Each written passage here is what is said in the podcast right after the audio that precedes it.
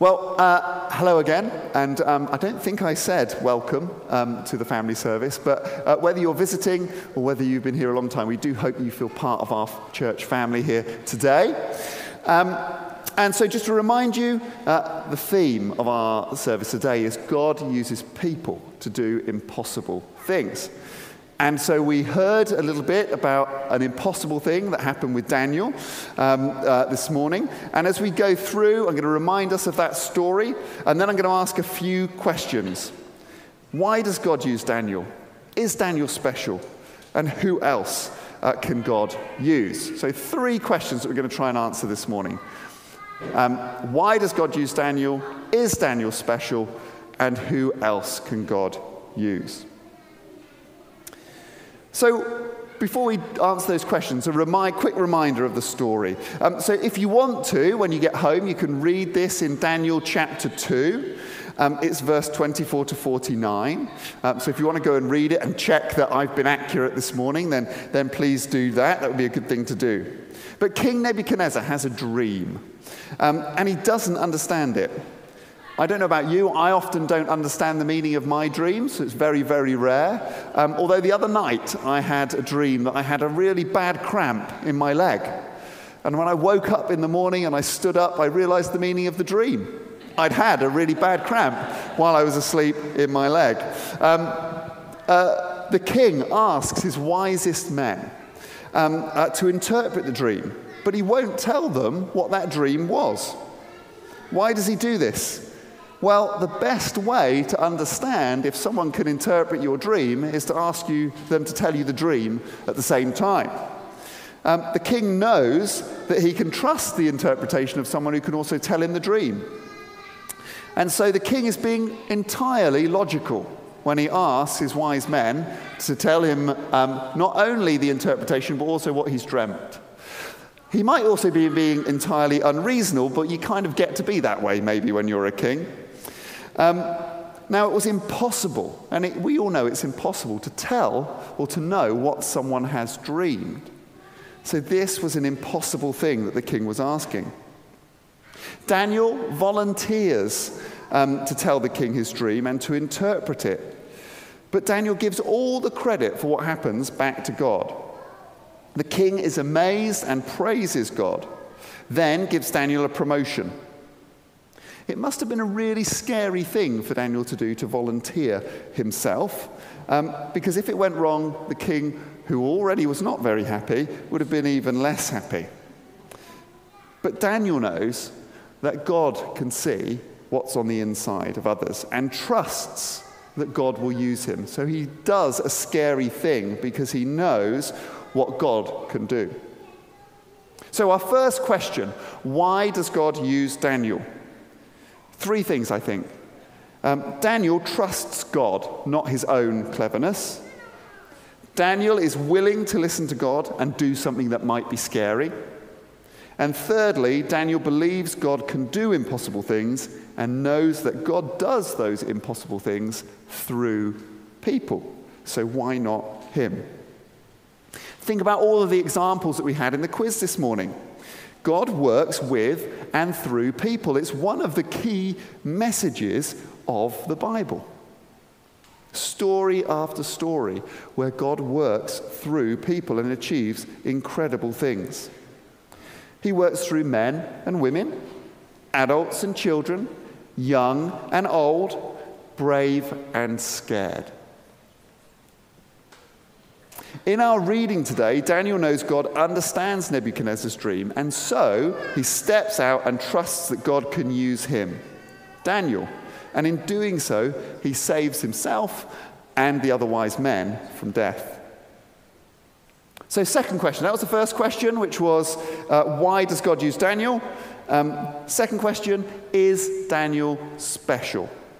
Well, in the book of Daniel, um, we learn that Daniel is very clever or wise. Um, he, he's from an important or a noble family, and he's been well educated. He got to go to school and he worked hard, which wasn't the case for many people in that day and age.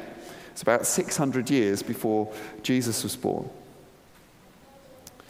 Um, he is talked about by others in both the Old and the New Testament, including the Gospels, um, where Jesus seems to have a particular fondness um, for the book of Daniel. But the writer of Daniel consistently shows us three things that make Daniel special, and none of them are how clever or important he was. The writer shows us that Daniel was faithful and trustworthy. So Daniel chooses to trust God in all situations. And as we go through our summer series looking at Daniel, we're going to hear more about this. He trusts things when God, he trusts God when things are hard. He follows God the same when things are easy. Daniel is consistent in doing what God says, no matter what others think, and he's always honest. When he says he will do or not do something, you can believe Daniel. So, the first thing, he's faithful and trustworthy. The second thing, he's servant hearted. He uses his position, his skills, and cleverness to help others and always wants others to see what God is like. He never makes it about himself. And thirdly, he prays and follows. He listens to God, asks God for help, and does what God asks, even when it seems foolish or even dangerous. This is another reason that I think Jesus references Daniel so many times. Daniel shows that God, it is God who is special and doing the impossible things rather than himself. I don't know about you, but if I just uh, correctly interpreted and told the king the dream that, I, that he hadn't told me about, I start to think that maybe I was pretty special, but not Daniel. So he's trustworthy and faithful. He's servant hearted, he prays and he follows. Those are the things that come out through the book of Daniel. So, our third question who else can God use? Well, can we be faithful and trustworthy? Can we be servant hearted and use the skills and talents and resources that we have to benefit others? Can we pray and listen to God? Are we willing to seem foolish by doing something that we don't understand or can't see why God might be asking us to do it? Can we do those things? The answer is yes, by the way, um, uh, but we have to decide to do those things. God can use anyone who will practice and develop the habits of Daniel. What's impossible for us or seems impossible to us is not impossible for God. Jesus in Luke 37 says that nothing is impossible for God. Sometimes, I don't know if I'm certainly guilty of this, I don't know if you are, but sometimes I might not step out because I can't see where it's going to lead or what the next step might be. I'm going to throw in a fourth question. Do you ever feel weak or small. Gideon is a really good example of this. Gideon, um, whose story is in Judges in the Old Testament, uh, he's the weakest in his tribe, which is the weakest tribe in Israel. But God uses Gideon to stop an entire army. It's a great story if you've not read it. Gideon listens, Gideon obeys God, even if a bit reluctantly, and then Gideon sees God use him to do impossible things. But Gideon is scared and cannot see how or why God would choose to use him. So God tells him two things in Judges 6. In verse 14, he says, Go in the strength you have, which Gideon doesn't feel is a lot. But Gideon listens and he goes. And in verse 16, God says, That I, God, will be with you. He's saying to Gideon, You're not on your own. Go, and you're not on your own. It's not about how strong we are that's important. It's important that we go because it's God who's with us, and He is the strong one.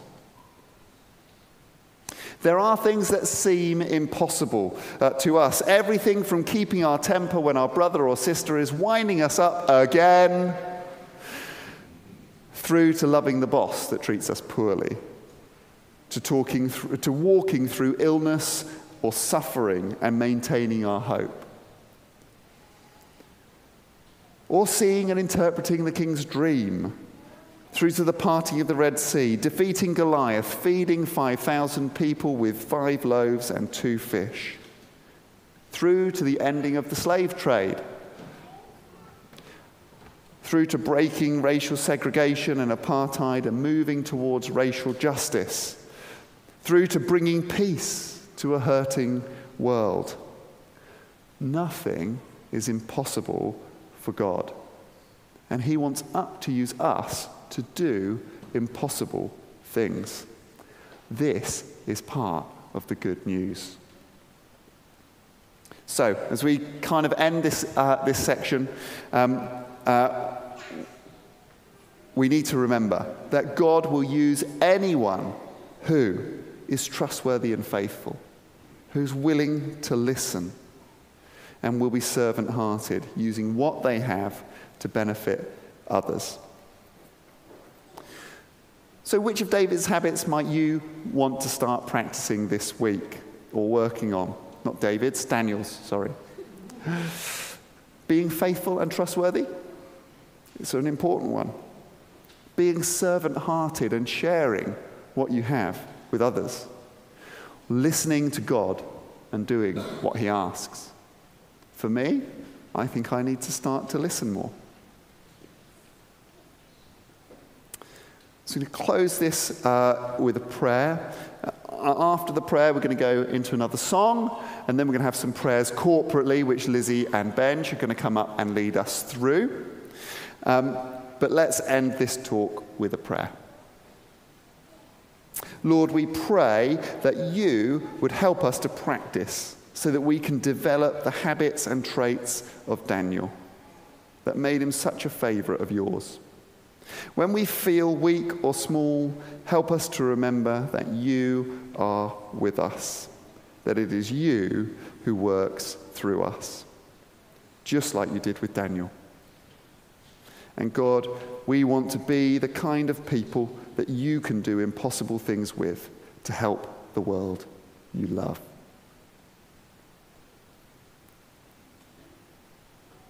Amen. So welcome the worship band uh, back up, and then we'll move into a time of prayer. If you've been working on your uh, little characters, please do keep them with you and take them home uh, to use them as a reminder to you this week about what we've been thinking about that God uses people to do impossible things.